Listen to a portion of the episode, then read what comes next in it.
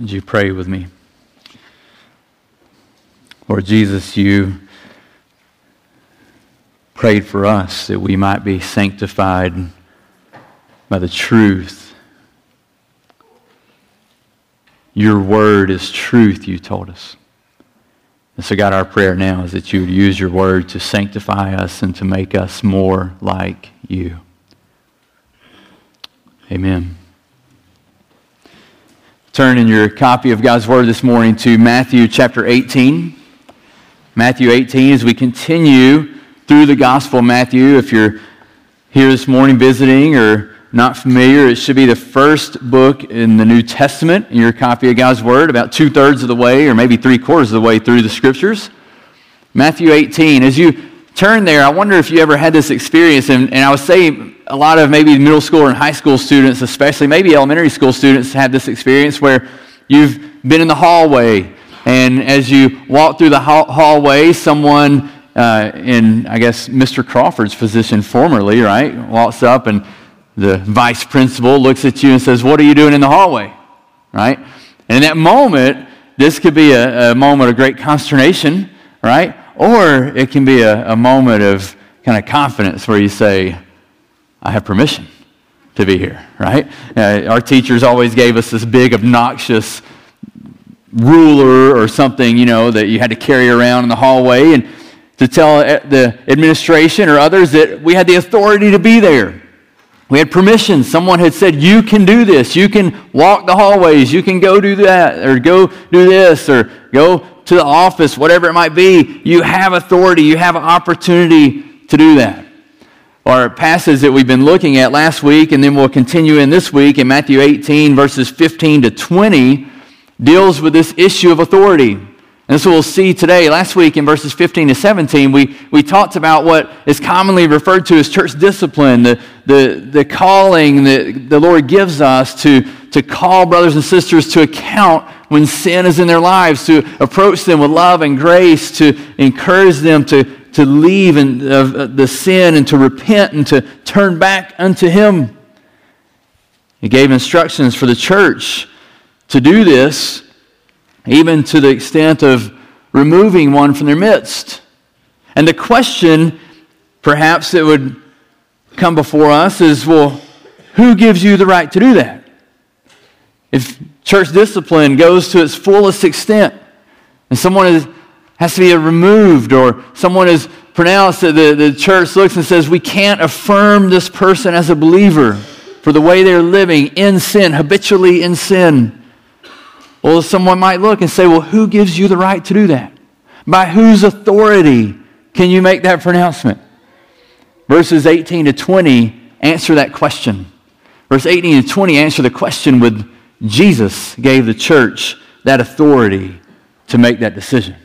Let's read the Word of God this morning, and we'll talk more about this. We're going to back up and read again, starting in verse fifteen, just for context. Remember, Jesus is talking about what it looks like to live in the kingdom of God, in the Messianic kingdom. And he says this in Matthew eighteen fifteen. If your brother sins against you, go and tell him his fault, between you and him alone. If he listens to you, you have gained your brother. But if he does not listen, take one or two others along with you, that every charge may be established by the evidence of two or three witnesses. If he refuses to listen to them, tell it to the church. And if he refuses to listen even to the church, let him be to you as a Gentile and a tax collector. Truly, I say to you, whatever you bind on earth shall be bound in heaven. Whatever you loose on earth shall be loosed in heaven. Again, I say to you, if two of you agree on earth about anything they ask, it will be done for them by my Father in heaven. For where two or three are gathered in my name, there am I among them. Now, we see the teaching in the New Testament very clearly that Jesus is the head of the church. He's the, the leader of the church. What that means for us practically is when we gather here as a local body of Grace Baptist Church, I am not the head of this church. None of the pastors or the elders are the head of this church. Christ alone is the head, the authority of the church. And this passage talks about how Christ has therefore given the church authority over certain matters here on earth. He talks about that in Matthew sixteen, when Peter makes that great confession of faith. And he talks about it here again, really using the same statement, that the church is given matters of a, or given authority in the matter of church discipline within the body of Christ. And so verses eighteen to twenty explains that this authority has been given to the church and, and what it looks like. If you look at verses eighteen to twenty, if you if you have questions, you weren't here last week, and you have questions about fifteen to seventeen, I would encourage you to go back and, and listen to last week's sermon to, to clear some of those questions you might have up. But, but this morning, looking at verse eighteen to twenty, we see Jesus essentially progressing through his instructions and answering that question we talked about. What gives you the authority to carry this out? Well, Jesus shifts here when he gets to verse eighteen. He shifts to, to speaking in the plural.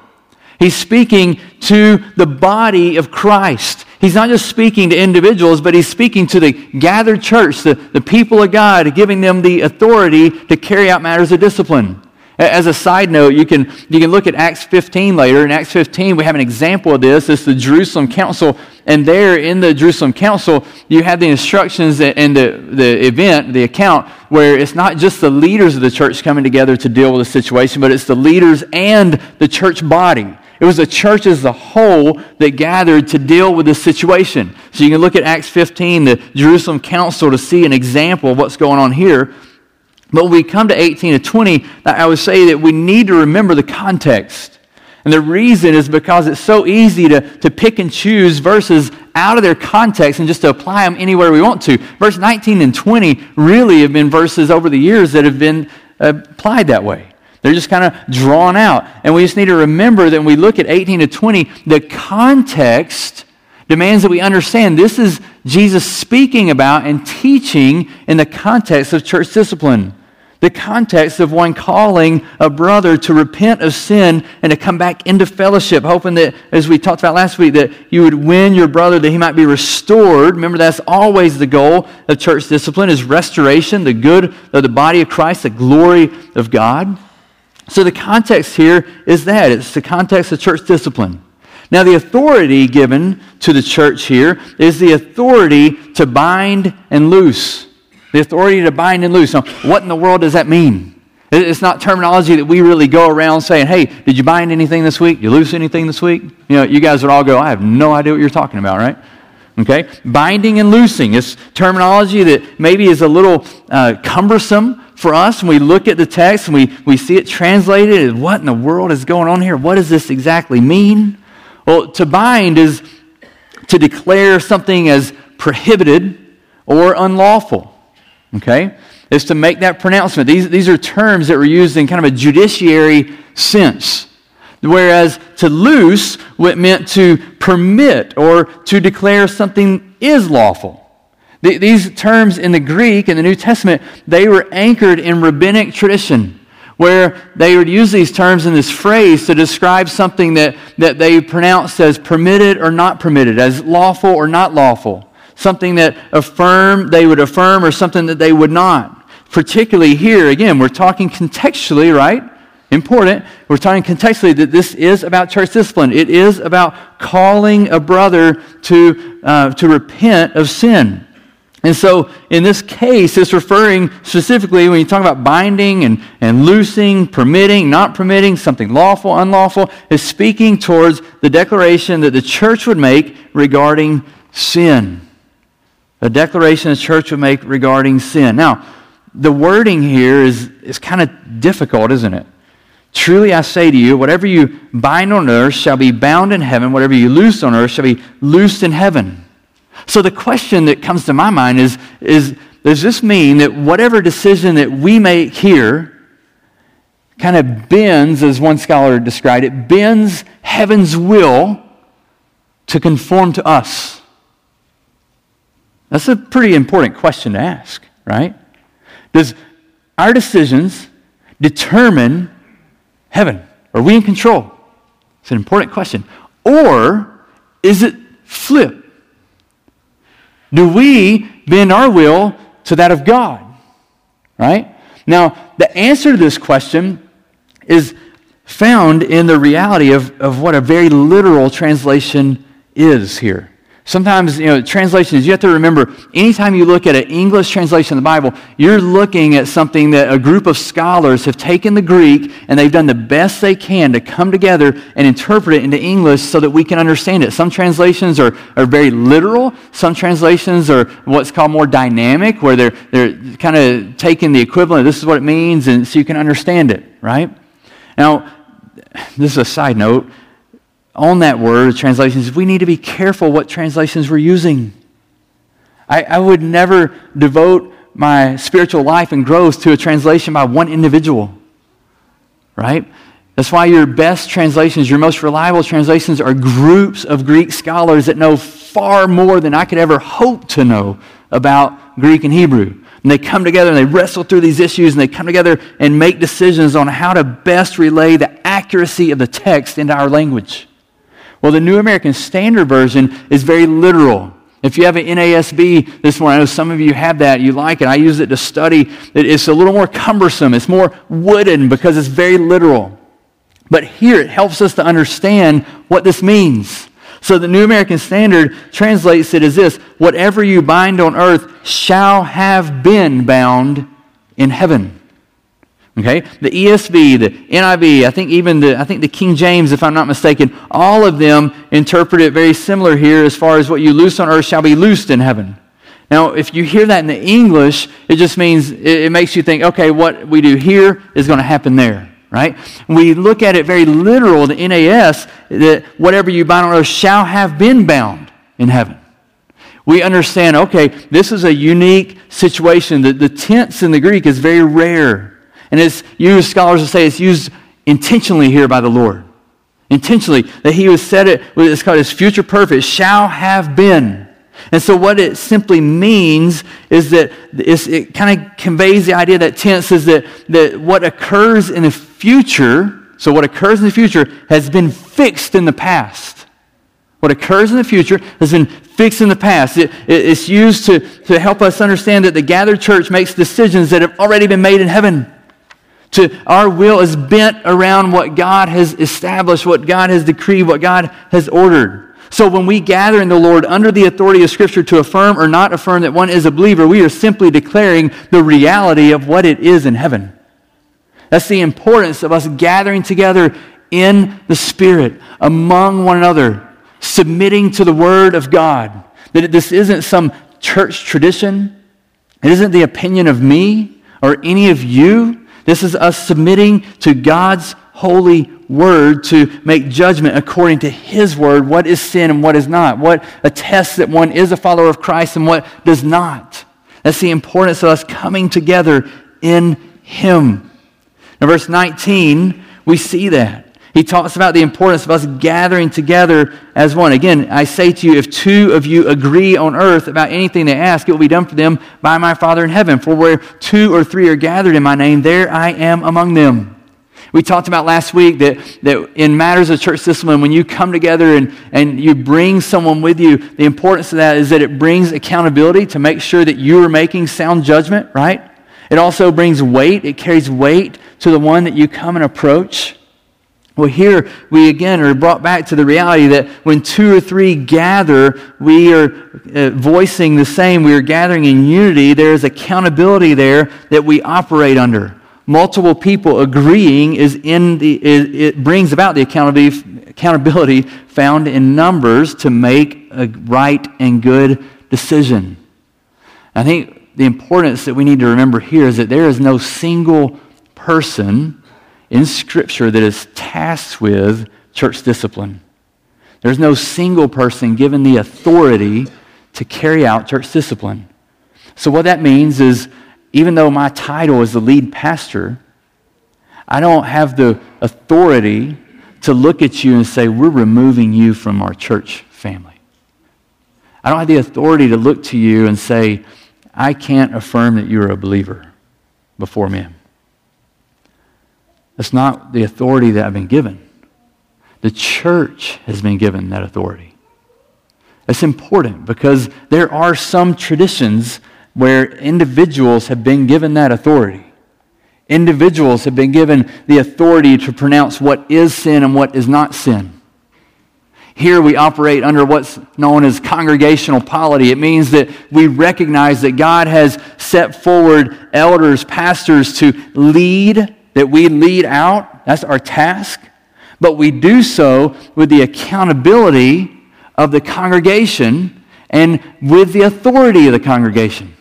So we lead out in matters that we're tasked to lead in, but in matters such as church discipline and membership and other matters of, of the sort, we call on the congregation to come together and to make those decisions as a body.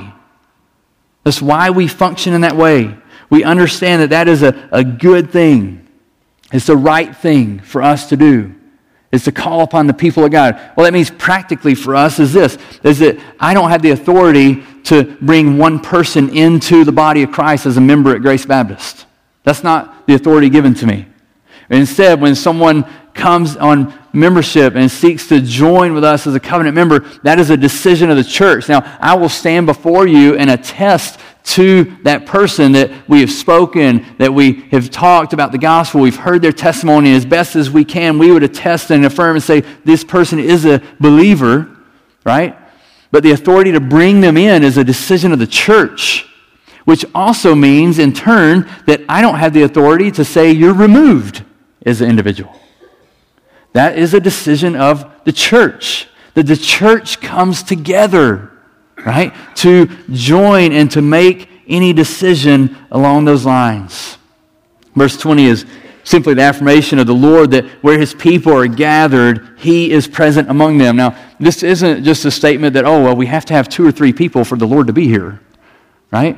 Again, the whole of Scripture attests that that's not the case, right? We have the indwelling Christ, the Holy Spirit, in our midst. He indwells us. We are a temple of the Holy Spirit, right? So we know that it's not as though I'm walking alone. Well, God's not with me. I, I need another person to come alongside me so that God can be with me. It's not that. The interesting thing is, again, when you start digging into context, you find out that rabbinic tradition at the time held that if two believers came together and the word was with them, word the word was between them, so to speak, that that meant that the Shekinah glory of God was among them, that the presence of God was there. And so Jesus in this moment says, listen, when two or three are gathered, I am among them. Me. I'm the glory of God. I am there. We gather together in the unity of the Lord. We have the assurance that he is with us. We understand that. We know that. Rejoice in that. So let me just wrap all this up and tie, a, hopefully, maybe a nice little neat bow on it and a difficult passage to understand in the text. If I had to summarize eighteen and twenty, here's how I would summarize it. That matters of church discipline should be carried out as the corporate body of Christ under the authority of Scripture in fellowship and communion with, communion with the Holy Spirit, with God. Okay? It's as the corporate body, under the authority of Scripture, in fellowship with God. In so doing, we have confidence that we are moving correctly in step with the leading of God Almighty. Now, at this point in the text, Peter's mind is racing, right? Peter's heard what Jesus has said. And you can imagine Peter going, yeah, but um, what about, um, yeah, this one? How about this guy? What about this guy? What? Mm. And so Peter asked a question, a question that maybe a lot of us would ask. Peter says, well, what if it keeps happening? I mean, what if uh, I win my brother, so to speak, and then next week he sins again? I still forgive him? Let's read in verse twenty-one. Verse twenty-one. Then Peter came up and said to him, Lord, how often will my brother sin against me and I forgive him? As many as seven times?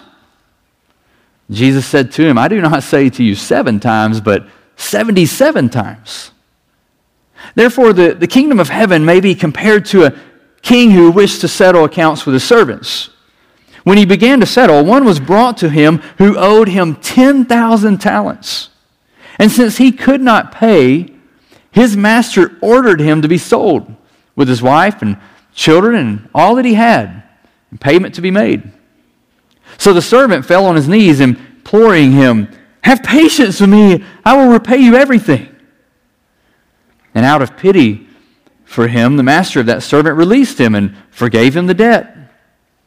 But when that same servant went out, he found one of his fellow servants who owed him a hundred denarii, and seizing him, he began to choke him, saying, "Pay what you owe." So his fellow servant fell down and pleaded with him, "Have patience with me and I will repay you."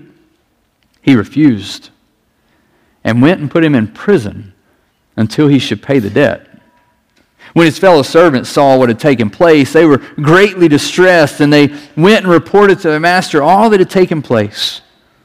Then his master summoned him and said to him, "You wicked servant, I forgave you all that debt because you pleaded with me?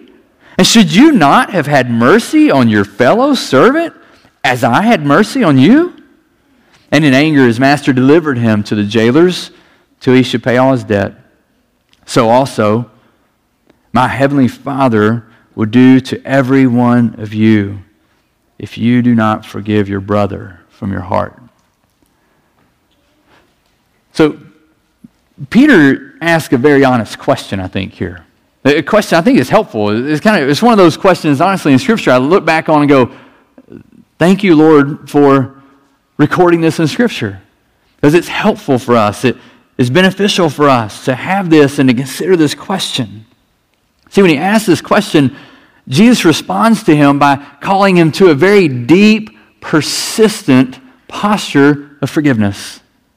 That's how he responds to him. He calls him to, for, calls him to forgiveness. Now, before we dig into the parable, I want to, I think, establish the, something that Paul teaches is a very important background, backdrop for how we understand what's going on here. There's a difference between what Paul calls worldly sorrow and godly sorrow. I, I don't think there's anywhere in here that would cause us to think from Matthew eighteen fifteen all the way to thirty-five that Jesus is teaching us that, you know what, you don't need to worry about one who's just habitually in sin and just keeps on giving this flippant apology. It's like, oh, I got caught. Sorry, I didn't mean to get caught. I, I you know, don't like the consequences. I feel really bad about it. And then just boom, right back into it. I don't, I don't see that. Feeling bad about the consequences of sin, about getting caught in sin, that's what Paul would describe as worldly sorrows. Let me just read. This is Second Corinthians seven. Second Corinthians seven. Let me just read this to you. It's verses eight through eleven. If you're taking notes or you want to flip over there, Second Corinthians seven, verse eight through eleven. Paul gives us a good description of this so we can know the difference. And I think it's important for us to understand as we think about what Jesus is talking about here in Matthew eighteen. What we read in Second Corinthians seven is this. Paul Paul has written First Corinthians, right? A very difficult letter. He's confronted some serious sin. He's called for repentance. He's called for the church to deal with sin. And it's a hard letter, right? Hard letter in First Corinthians. So in Second Corinthians, he writes and he says, listen, for even if I made you grieve with my letter, I do not regret it, though I did regret it. For I see that the letter grieved you, though only for a while.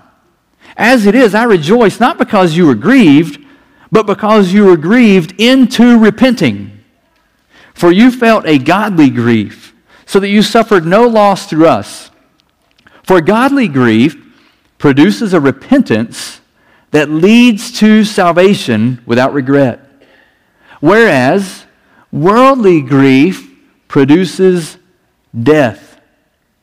For see what earnestness this godly grief has produced in you, but also what eagerness to clear yourselves, what indignation, what fear, what longing, what zeal, what punishment.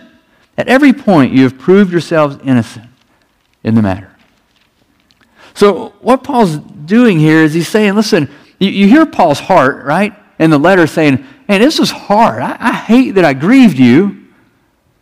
And he, he says, but Not really, because I see that your grief resulted in repentance. And so he finds great joy in that. And he, Paul's saying, listen, I don't want to just grieve you just for the sake of making you feel bad. That's not my goal. My goal is to see you repent with godly repentance that leads to salvation. And so he talks about that. He says, listen, godly grief leads you to repentance that leads to salvation without regret. We're to speak difficult truths into people's lives, even though it might grieve them in the moment, even though it might be difficult in the moment. Why? Because our hope is that it would produce repentance that leads to salvation without regret. Worldly grief, right, he says just leads to death. How do we know? How do we know the difference? Well, Paul really describes it here. He describes it as being earnest, eager to be cleared. It is earnest, it's sincere, it's real. There's a, there's a, a, a hatred of the sin. There's a, a longing and a zeal to be made right. So when we think about this and we, we think about the teaching in Matthew eighteen and we, we think about it, the whole of the New Testament, the teaching of Paul in Second Corinthians seven, we te- think about the teaching of John in First John where he talks about that those who just habitually live in sin are lying. They're not part of the body of Christ. They're not a true believer if we just habitually wallow in sin and continue in it. We see that also with the teaching in, in First John that if we confess our sins to him, he's faithful and just to forgive us our sins and to cleanse us of all unrighteousness. We see those things. We understand that we battle sin as believers, right? We struggle with it.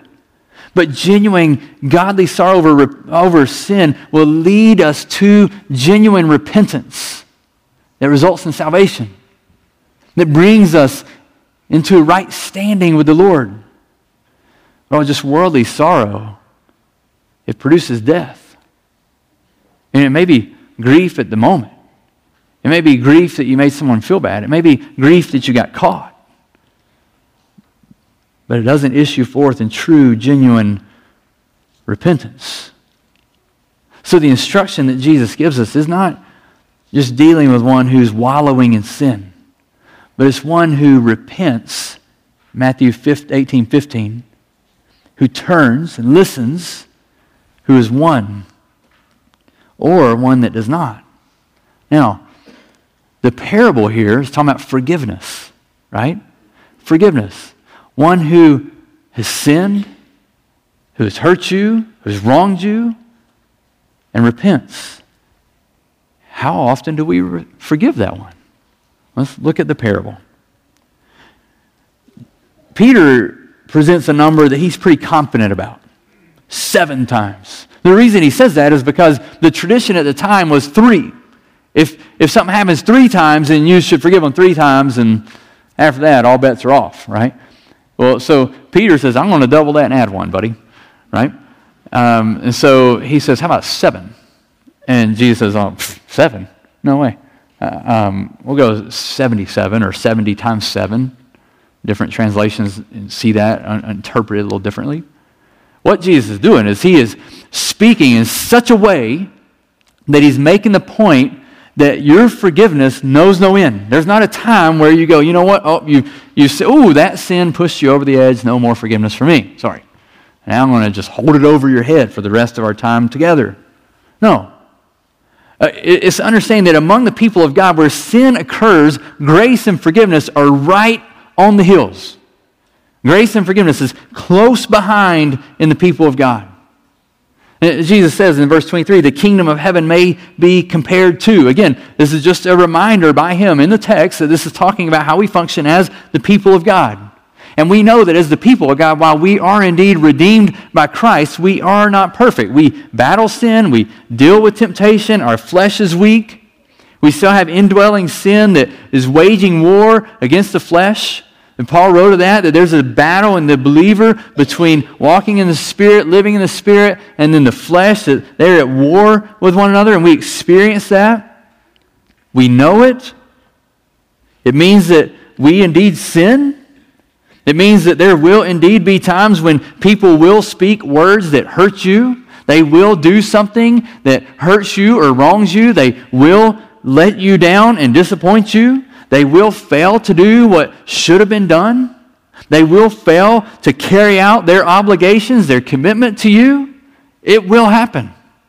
It's going to happen. We are sinners living in a fallen world, but we are sinners who live as those who redeem, are redeemed by a perfect Savior. We understand that the kingdom of heaven, as such, as we live in a fallen world, the kingdom of heaven is not predicated on justice alone.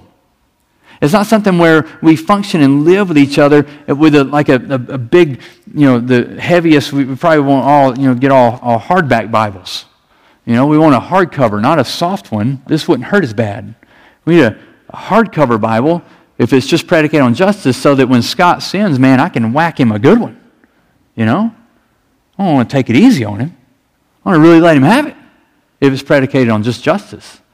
But God's kingdom is not based just on justice. God's kingdom, as His people, operates with justice.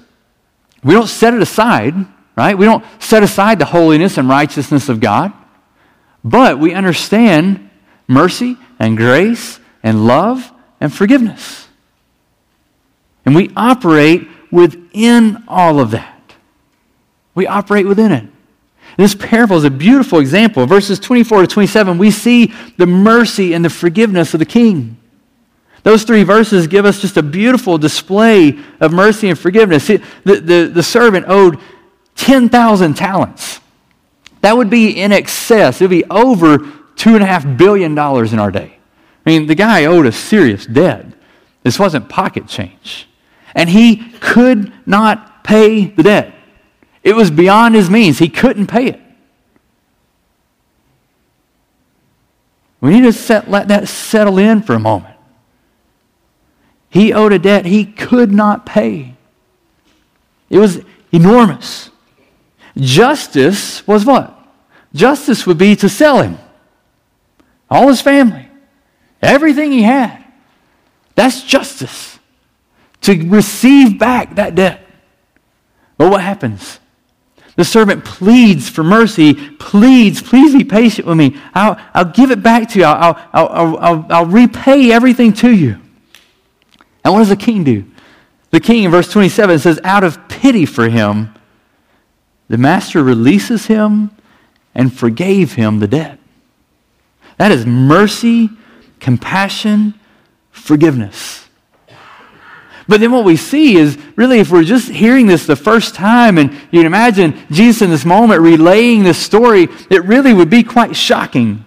But then at that point, then you hear that the same thing happens. This guy has been relieved of this incredible debt, and he goes out, and he sees another servant come to him who owes him, um, what is it, ten denarii? Is that what it was? one hundred denarii. Thank you. Equivalent to roughly maybe around four thousand, maybe a little more, several thousand dollars. And so just in your mind, if you're hearing the story, you're thinking, what? Okay, well, he's going to forgive. I mean, he's been give, forgiven so much. He'll forgive this servant. Surely. No, he doesn't. He demands justice. He, he, he comes and the, the other servant is begging for mercy, the same as he had done. He's begging for forgiveness to be shown to him. But evidently the forgiveness shown to him made no difference, and he did not forgive his fellow servant. He didn't show mercy. He didn't show compassion. And so at this point, his fellow servants come and hold him accountable. Now, I don't think this is an accident that it says that here. His fellow servants call him to account. They call and come talk to the king, right? They come and call what's wrong, wrong. And they deal with it. The problem is revealed in verse thirty-three. Should you not have had mercy on your fellow servant as I had mercy on you? Is the question that the king asked him. I forgave you. Shouldn't you have forgiven him? What's, where's the disconnect here? What's going on? You should forgive as you have been forgiven. Now, verse thirty-five brings up another question, right? this text, I was kind of laughing in my office this week thinking, man, there are several statements in here that are just hard. Verse thirty-five is a, a tough question. And, and here's the question. Is God's forgiveness of me contingent on my forgiveness of others? Will God only forgive me if I forgive others? This is another real and tough question, isn't it? Now, again, we know from the whole of Scripture that justification is by faith alone. It's not faith plus my forgiveness of others. That we are saved by God's grace alone through faith alone, right? Ephesians two, one through ten, especially two, eight, and nine, we see a very clear statement of that in Galatians two, sixteen. We see a really beautiful outworking description of that in Romans three, verses twenty-two to twenty-six. Where we understand, we know that, that justification, being declared righteous before God, that decision is made by God according to faith. It's not works. It's not something we earn. So if we know that, then we go, okay, then what does this mean? Well, what it means is we know that this verse then has to be thinking of something other than this conditional forgiveness for salvation. It has to be thinking about something. There, there's two options, I would say. You have two options on how you might understand this. The first one would be to refer back to what we looked at in Matthew six, twelve to fourteen, the end of the Lord's Prayer. A very similar statement is made. And at, at that time, we talked about how it could be dealing with forgiveness on a relational level rather than a salvific level. In how we relate to one another and how we relate to God rather than earning or meriting our salvation being cast aside. Each of the passages that make this reference, Matthew six, twelve to fourteen, Mark eleven, twenty-five, and our current passage, they're all in the context of our relationship with other believers and then that statement made out of it. That's the context they're written. So, so you can see that the forgiveness found in justification is secured by faith in Christ alone. But perhaps that relational forgiveness of sin that damages our relationship with others and to God is perhaps what is in view here. So if we come to God seeking un- unadulterated fellowship and forgiveness from Him while we have not shown forgiveness to others, then we will remain in sin. Our relationship with God is hindered. That would be one way to understand this, to look at it. The other way would be this, is that Jesus is teaching us that a lack of forgiveness reveals the true state of our heart and that our standing with God is one who is not forgiven. The, the truth that we would remember at this point is that forgiven people are forgiving people. The passage we meditate on of Ephesians four thirty-two, where we're instructed to be kind to one another, tenderhearted, forgiving one another as God in Christ forgave you. Forgiven people are forgiving people. Colossians three thirteen, similar, bearing with one another, and if one has a complaint against another, forgiving each other, as the Lord has forgiven you, so you also must forgive. That our forgiveness is evidence of our regeneration. Our forgiveness is evidence that we truly are believers. And so if we're unwilling to forgive others in our lives, it reveals a heart that is not genuinely repentant before the Lord and knows not the forgiveness of God. This reveals our true character. And we would understand that. That would make sense because we understand that, that out of the heart flows our words and our deeds, right? If, if we say that's exposing our heart, we know that a forgiven heart is always going to lead us to forgive from the heart. It will. It's the overflow. Mark seven, fourteen, or yeah, fourteen to twenty-three, Matthew twelve, thirty-three to thirty-seven, both talk about that, that, that the heart overflows in our words and actions. So if our heart is one that is, that is seasoned and marinated and experienced forgiveness, then it will overflow in forgiveness of others. And so in that understanding, God's forgiveness and ours are indeed related, but in a way that reveals we are forgiven, and as such, we model forgiveness towards others. It would be to hear the Lord's words in Luke seventeen, three to four. Pay attention to yourselves, Jesus says. If your brother sins, rebuke him. If he repents, forgive him. If he sins against you seven times in the day and turns to you seven times saying, I repent, you must Forgive him. The bottom line, here's the bottom line. What we know for certain here at this point is this, is that God's people are to forgive each other. That's the bottom line.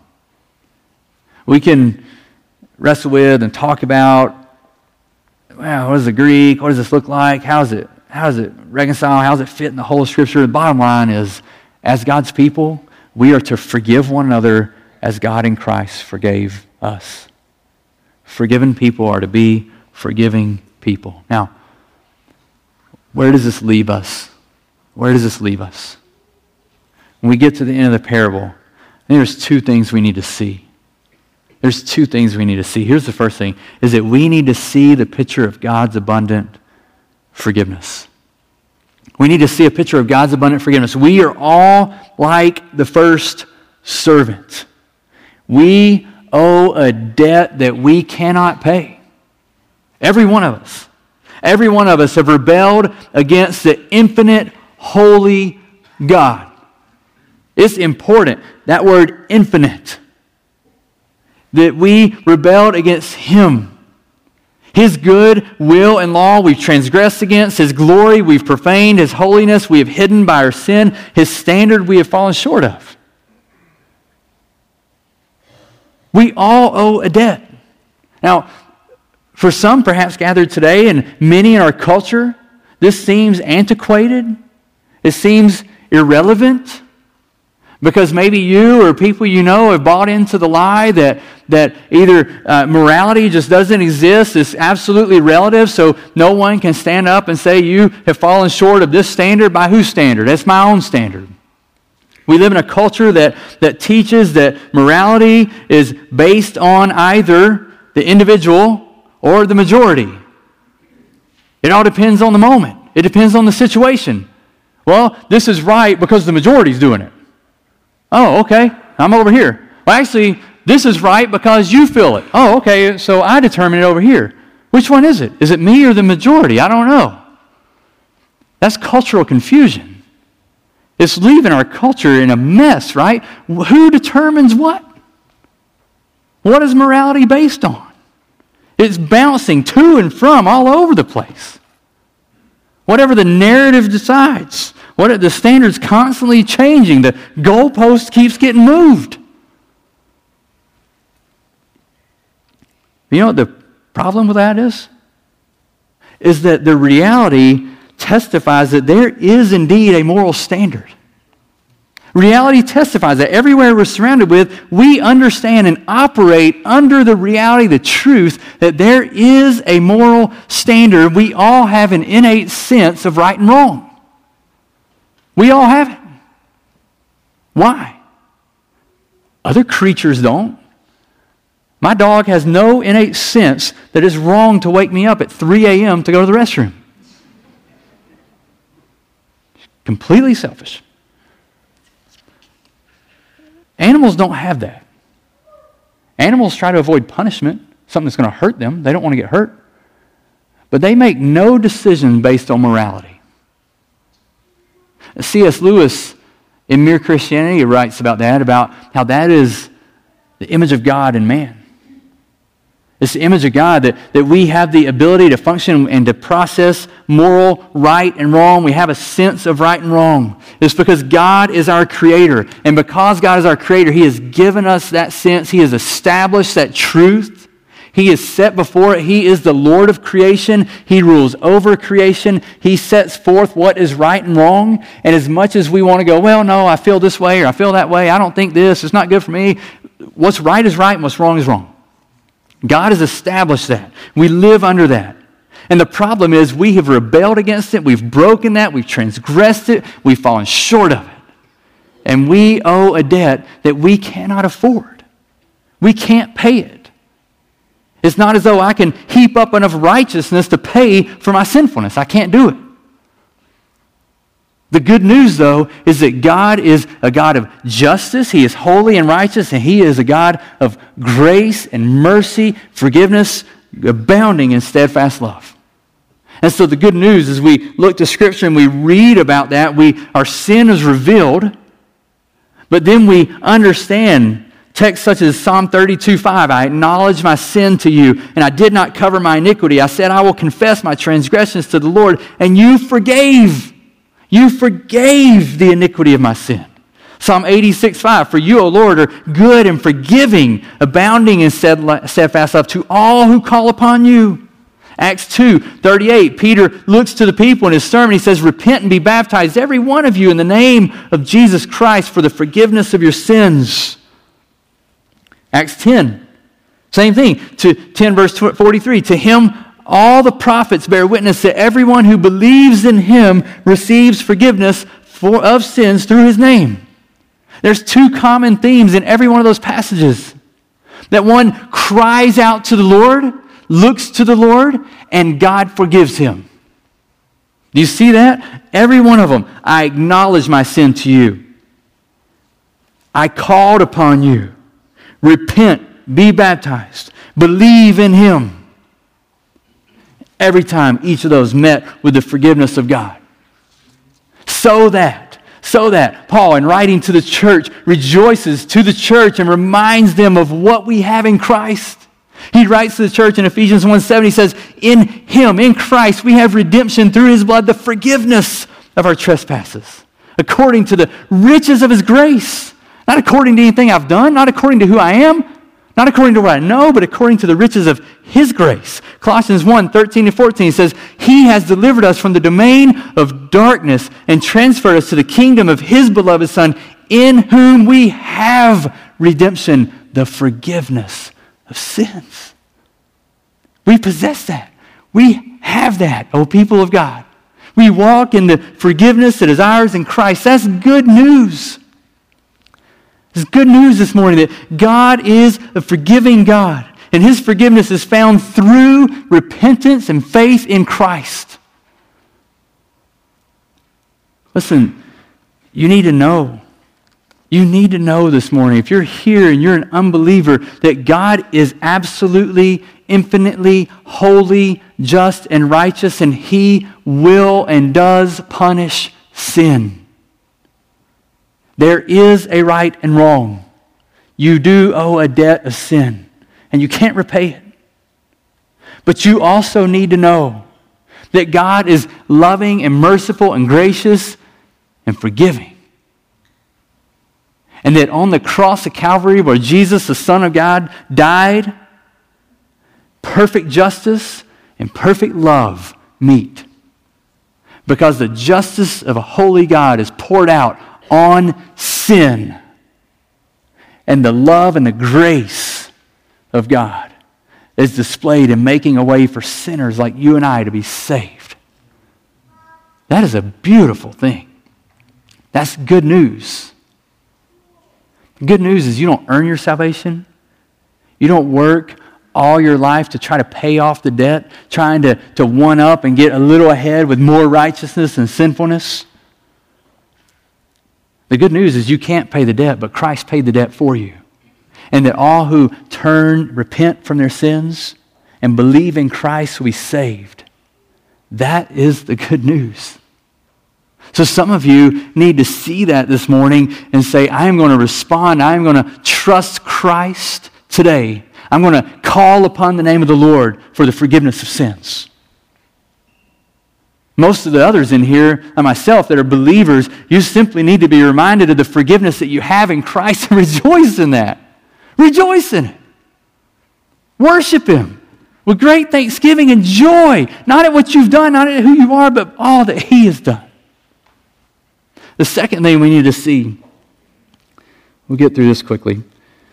The second thing we need to see is this, is we need to see and know and be reminded what true forgiveness is. I think a lot of us operate with a really faulty understanding of what forgiveness truly is.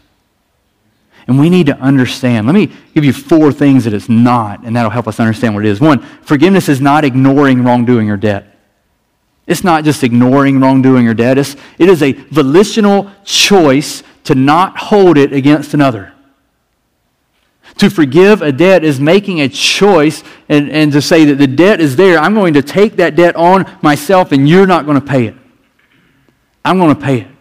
Anytime there's a debt owed, it's not just like erased and poof, it vanishes into thin air, does it?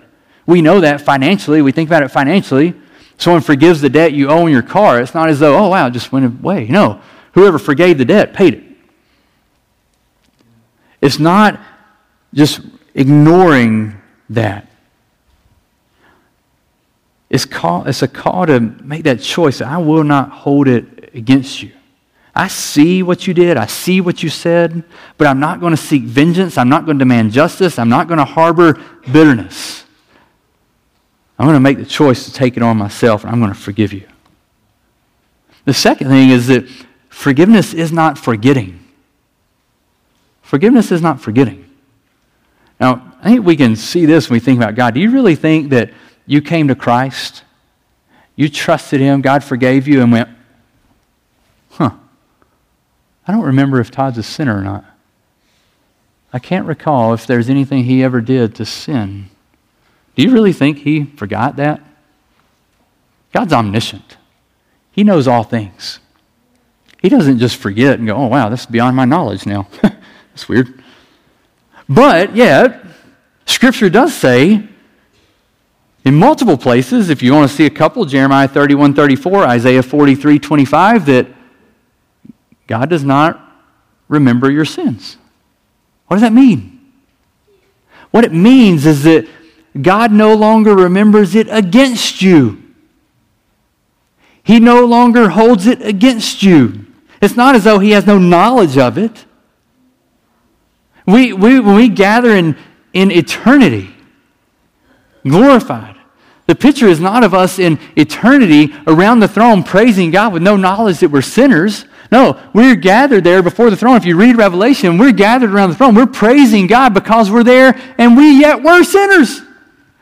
Because we're praising Him. Why? Because He saved us by His grace, and we have no merit of our own to be there. Forgiveness isn't just, oh, I'm just going to forget it. No, forgiveness, again, is making a continual, recurring choice to not hold it against another. I, I teach, and some of you guys, we've talked about this for various situations, haven't we? There's three commitments you make when you forgive somebody. I don't know where this originated. This didn't originate with me. There's three commitments that you make when you forgive someone. One, I, I look and I say, you know what, I'm not going to bring it back up to you over and over and over again. I'm done with that. I'm not going to keep bringing it back up to you. The second commitment you make is I'm not going to bring it back up to others. I'm not going to say, you know what, you wouldn't believe all that he did. You wouldn't believe it, but I've forgiven him. That's great, isn't it? The third commitment is this, is I'm not going to bring it back over and over and over and over and over again in my own mind. And just keep rehearsing. I can't believe all that he did. I can't believe it. All that does is harbor bitterness, cause a root of bitterness in you. That's not forgiveness. And forgiveness is the volitional choice that every time it comes to mind, I am not bringing it back up. I am not holding it against you. You know this is difficult, don't you? Because you're like me. There are times where you have an instance, you hear a song, you go into a place, or you pass somebody in the store, somebody that's hurt you deeply in the past, and you walk by and instantly, boom, everything is brought back to mind, isn't it? In that moment, true forgiveness is, no, I'm not holding it against them. I'm not bringing it back up to them. I'm not going to dwell on it, and I'm not going to go tell everybody else how awful they are and how great I am. That's true forgiveness. Forgiveness is not easy. It's not easy. Rarely have I ever met someone who felt like forgiving another when it was necessary. It's hard. It's difficult. We need to ask God to graciously strengthen us to do it. And finally, forgiveness does not remove all consequences of sin.